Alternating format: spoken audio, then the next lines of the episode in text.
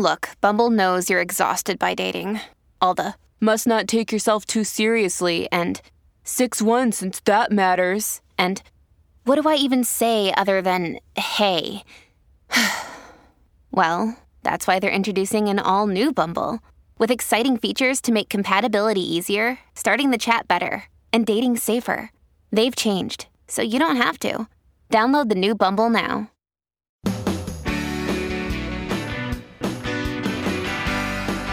It's my pleasure to welcome you to the Clark Howard Show, where our mission is to serve you and empower you to make better financial decisions in your life. Well, 10 days out from Christmas, a lot of us give holiday tips. We give them out to people in our lives who provide services to us. You know, we've got this whole dilemma we've talked about before who you tip as you're out and about all through the year. Then the question, who and how much during the Christmas season? Well, there this is an art, not a science. You do what feels right to you, but people ask for guidelines. In fact, I've gotten uh, texts from two friends over the last week saying, I don't know how much to tip for this, that, or the other. And it is a hard dilemma for us. And again, what you'll hear from me, what you'll see at clark.com, just my guesstimate. And we're going to talk later about saving money on powering your home, ways to power your home, and what actually works and what doesn't in a big way with a potential payback. So, tipping is such a difficult dilemma. And everybody out there who touches the money space does some kind of tipping guide during December, just like us. I mean, you can find them all over the place. Even oddly, Fidelity Investments did a tipping guide because it's got a pretty affluent customer base and they list the categories that people might have in their lives babysitter, dog walker, house cleaner, personal trainer, hairstylist. And they talk about what kind of uh, tip you might give. And uh, one in particular that is one that used to be such a common category to tip your letter carrier to your home. Uh, that's something people don't think about as much, but you're allowed to give a letter carrier 20 bucks or less, uh, no more than 20, but you're allowed to do that at Christmas time. And people uh, used to have a personal relationship with their letter carrier. There's been so much disruption in the postal service that most of us don't have a regular letter carrier anymore. But if you do, and they've got your back, they really take care of you. Gosh, think about them. They are a worker category that uh, a lot of people thought in the past was a real cushy job. Now, letter carriers are way overworked. But as far as suggested amounts, if you have a regular babysitter, the most common amount to tip them, if you're using them all the time, is the equivalent of one week of pay you would normally be paying them through a year. If you use them occasionally, it would be one night's babysitting you might tip them. Pet sitter, pet walker, one session additional, whatever they normally bill you, you would consider tipping them one additional session worth. And these are just suggestions. There is no ironclad rule. You're over trying to look at the I'm list, just, yeah, because there's also like if you have someone who helps clean your house or anything like that, same kind of thing. One, One session. session. That's what, yeah. yeah, that's a very common kind of denominator for someone who regularly serves you, but not all the time. Is that if they normally bill you blah blah blah dollars, then at the Christmas season you give them a gift or cash equivalent to that. I'm a big believer in cash, not gift cards. And I know people think cash is crass. I've never understood why. It has no expiration date, it can be used anywhere. I love cash. I always give the trash collectors cash too and a card and maybe a treat, like something we baked. Do you have regular do you have mm-hmm. regular people? We don't have any regular people that pick up our trash. That's the hard part is so many service providers now that you're contracting with, you don't have regular people coming your way for that.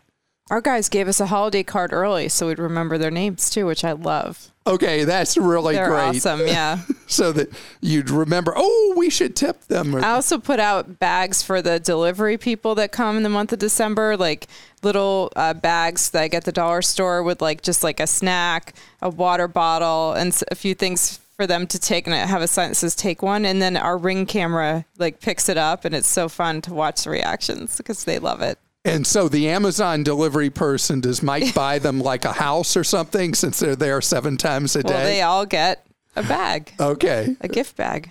But anyway, if you're trying to noodle this, you can look at our uh, streamlined guide to holiday tipping. There are, again, many other published guides. You can kind of get a sense about if you just can't figure it out should I tip this person? How much do I tip them? All that. The guides put out are just that. They are guides, they are guesstimates, they are opinions, and your opinion is absolutely fine and valid. But if you're lost and you don't know, do you tip and how much? Using our guide and others, and particularly using more than one guide to get a sense, will really help you make a good decision. All right, we'll go to Jim in Florida's question. I have a variable life insurance policy that I cannot afford the payment on any longer. Is there somebody out there that I can sell that to and receive a cash buyer payout? Okay, so Jim, you're talking about something referred to as a viatical, where you sell the interest in your policy and they discount heavily to face, and it is a very controversial area of insurance. But what I'd like you to do instead is I'd like you to use there's a nonprofit that has an evaluation service that they will tell you what information is required from you. It's a service of the Consumer Federation of America. And they'll be able to tell you what conversion privilege you have in this variable life insurance policy that you will not forfeit uh, too much of the value you put into it and still maybe have some amount of life insurance going forward. And it should get you more value out of it than selling it in the open market, if in fact there is a market for your individual policy. It is, again, the Consumer Federation of America that has its own website for this. It's called evaluatelifeinsurance.org. You have to pay them for the evaluation. How much is the evaluation these days? Is it Uh, 150? See, I thought it was. A Yes, it is one- hundred and fifty dollars, and then $150, hundred okay. for each additional. If you Okay, have more than so it's $150. They tell you at evaluatelifeinsurance.org what documentation they need for you to run the eval to tell you the best thing to do with your policy. This is very relevant to people with any form of variable universal life, various forms of variable life, or whole life, where you're buying something that's a complicated product, particularly with variable universal life or variable life, that these policies are impossible to understand, and you need uh, impartial, true expertise. And that $150 will be money well spent for you to be able to make the right decision going forward with that policy you can no longer afford. All right, brace yourself for this one. It's from Anita in Kentucky. I want to think that Costco is as great as Clark does, but I really don't see the value for us to pay to potentially save money. As a result, we have been members twice when there was a really good deal. I love going to the clubs. I hate that they do auto renewal. The last time I lost, they wouldn't give it to me $15 that we had earned on our card because we didn't rejoin. That is wrong, Clark. Please address this. So, Costco, Sam's, and their regional competitor, BJ's Wholesale, the trade off you make paying the membership fee is that over the course of a year, you're buying items at a lower markup than they're going to be in the general marketplace. Costco, in particular, is very public about what their markups are. And the typical item in a Costco caps out at a 14% markup, 1 4. Anything Kirkland Signature caps out at 15% markup. It is the lowest markup in general retailing in the United States that you have at Costco. They do this because they they run the stores designed to be break even after they pay for all the buildings and real estate and utilities and employee salary and benefits. All the profit is made from the membership fees. That's their business model is you're paying to be a member of a co-op. Now at any time during a membership year, if it's not working for you, you can get a full refund of that year's membership.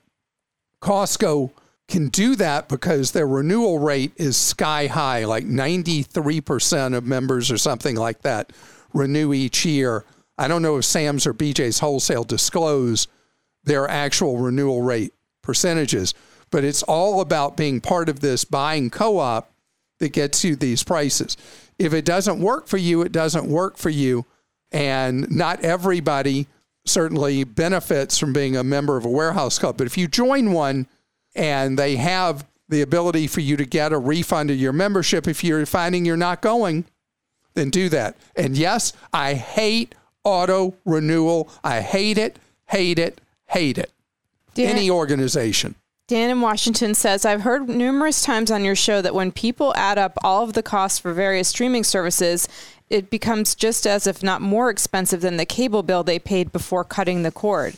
While this is indeed true, I have a suggestion. Why not rotate subscriptions? Watch everything you're interested in on one service and then cancel it and move on to the next. Repeat and rotate. Also, for local TV news, many local stations have apps for smart TV platforms that have local news on, on demand, demand yeah. as well as live streams of local newscasts and weathercasts. Just thought I'd share this wallet hack with you.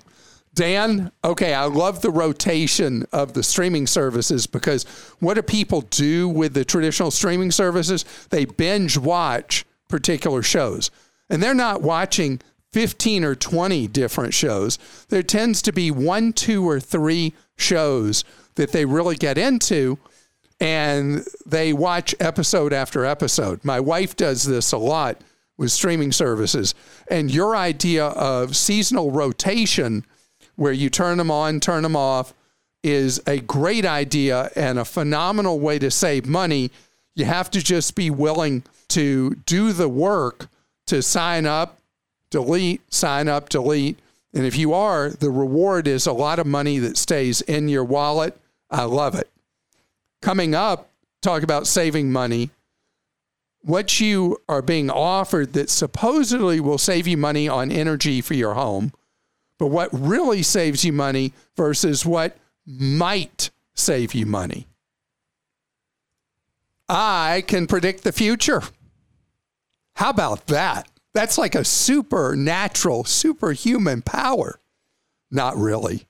I just know how this is going to play because little more than two weeks from now, we're going to have new tax credits for various energy saving devices that came out of, I forget what the oh, Inflation Reduction Act, which was the silliest name ever for this thing that the Congress passed. But anyway, there's all kinds of tax credits and new deals for purchasing electric vehicles, for purchasing heat pumps, for doing solar. Um, I mean, a lot of things geared towards actually reducing energy consumption in the United States. And one of the ones that's going to have a huge push behind it from heating and air conditioning contractors is a new heat pump tax credit that is available to people who make average to a little above average incomes in the United States. Those that make uh, above average incomes in the United States, many will not be eligible as there's an income phase out that makes you eligible for the credits my prediction is that we will see a lot of people in the heating and air conditioning business boosting the prices of heat pumps above where they've been before because of the math of the tax credit. And they'll be pocketing some of the net savings, not you, at first. So I would not run out at the beginning of the year and say, wow, there's this new tax credit. I want to grab it. Because while you're trying to grab it, some of that money is going to be picked out of your pocket by the heating and air conditioning firm, HVAC firm. So I would take my time on doing this transition, see where the prices settle. Also, there's something complicated here. If you right now heat your home with natural gas, even though the heat pumps are incredibly efficient with energy, much more so than what we're used to with how we get energy to our home for heating and cooling. The cost in many places in the country for electricity is so much higher per unit of energy than natural gas for unit of energy that even though you will help the environmental equation by using a lot less energy, you may actually net be paying more money out of your wallet. This is not a slam dunk. So, this is one you slow walk. You don't run into the heat pump tax credit and say, oh, I got to do this right now because there's this new credit. Uh uh Take your time on it. The electric vehicles. I'm expecting that the sellers of electric vehicles in the first half of 23 are going to try to scarf up some of that tax credit money you're qualifying for for buying an electric vehicle by boosting the street price, selling price for that electric vehicle. So there's always a big marketing push when the Congress pushes through new tax credits of various kinds.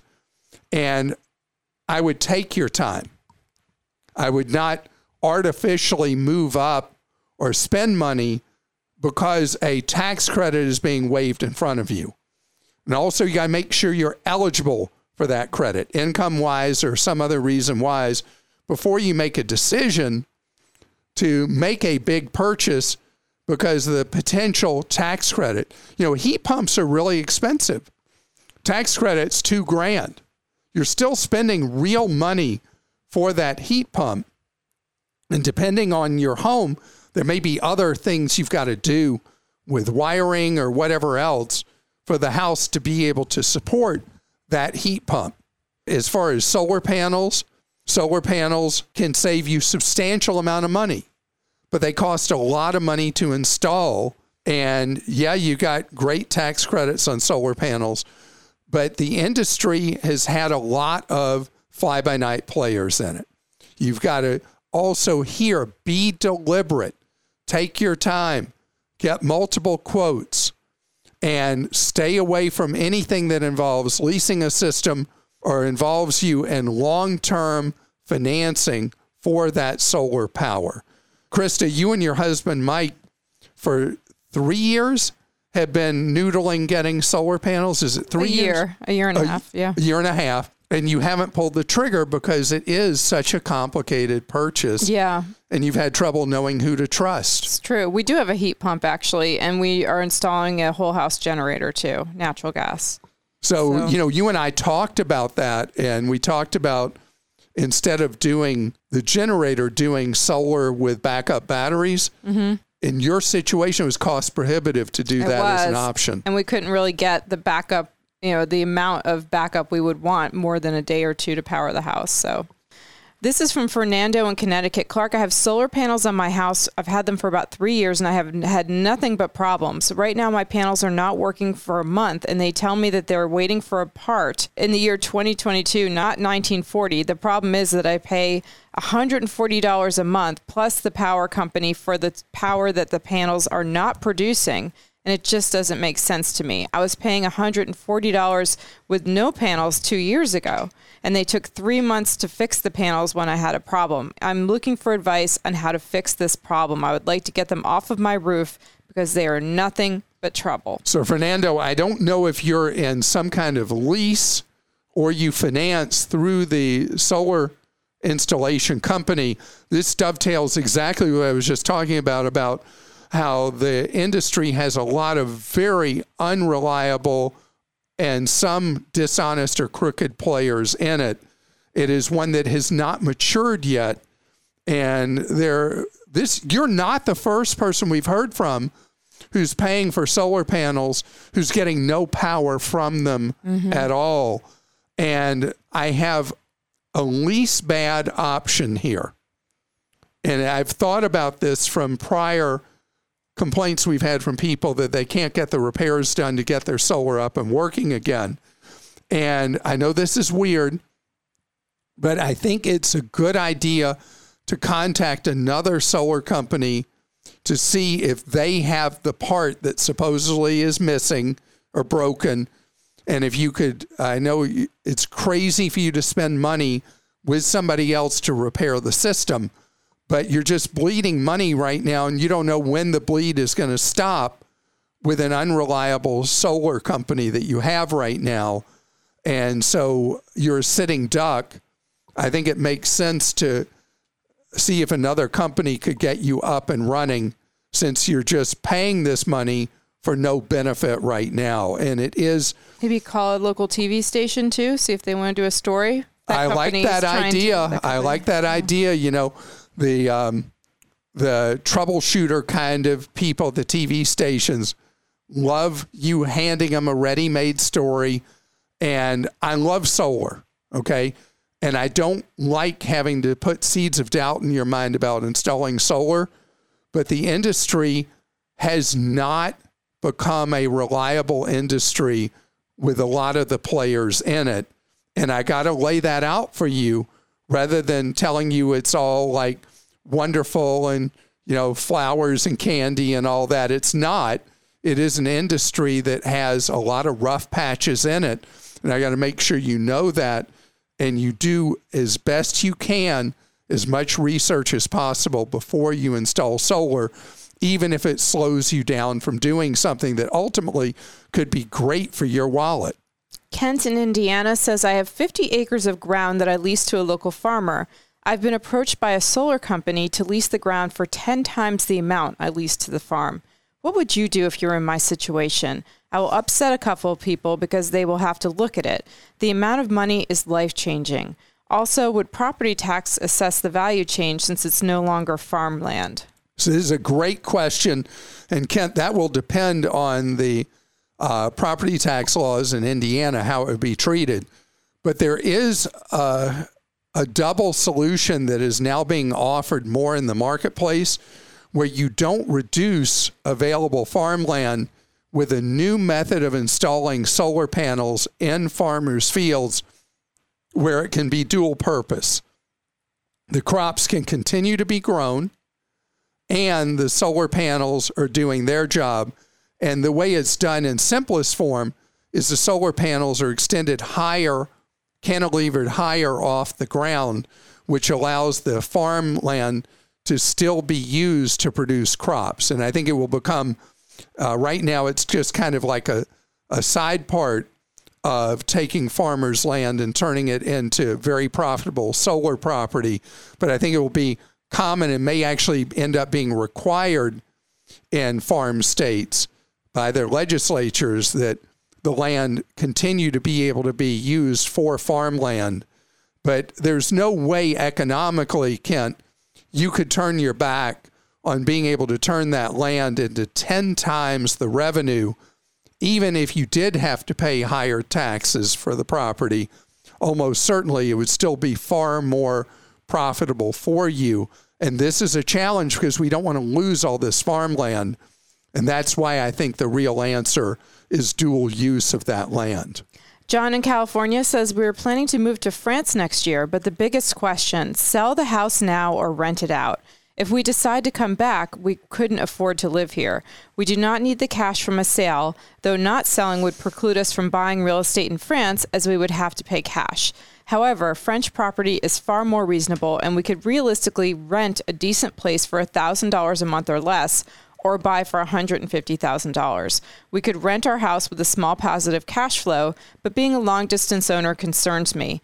Another challenge capital gains taxes. We'd be exempt in the USA assuming we sold within three years of moving, but once resident, uh, resident in France, we would be liable for 34% offset of any US taxes. How about sell now, buy for cash somewhere else in the US, and avoid the CGT in the US and France? Rent that out with a bigger monthly cash flow plus a higher basis to offset future gains, as well as retaining a place in the U.S. John? Very complicated. Yeah. Okay. Whenever you're dealing with uh, dual country tax, and we talked about this before about people who live in Canada but are U.S. citizens or vice versa. We're talking about France and the U.S. here. There are specialist CPAs who do tax for Americans living in foreign countries. And you would be remiss to just go with whatever I would say on this. You want to find an international tax specialist. They bill a higher rate per hour, but the money we're talking about makes it worth it because you start talking about uh, being dual taxed and what kind of tax France would impose, which is a very uh, traditionally high tax nation, you want that CPA with that expertise. You don't want a CPA who does tax who reads in journals. You want somebody who this is their area of specialization is taxation for American citizens living in a foreign country. Uh, at the core of what you said though, selling the property you have in the US and taking the the gain off the table as a tax-free gain for the first $500,000 for a married couple. And then if you wanted to own a property in the United States and live in France, that would be just from the face of it a better tax strategy obviously than having the embedded gain that becomes taxable. Here's the thing though. It is very hard to own remote investment property, particularly a rental property. And uh, maybe the ultimate answer for ease in your life is to take those proceeds tax free and not own property at this point in the United States. But as far as the whole tax angle, if you do want to own it or another property, please. And you're in California, you will find CPAs that are expert in multi country tax situations. And that's who you got to have for this circumstance. And I hope that there's something you heard in today's podcast that you can put to work in your life. And for more information around the clock, we are full service here on the Clark Podcast. Go to clark.com for information on things to protect your wallet and clarkdeals.com for the best deals in the remaining shopping days as we head into Christmas. Have a great day.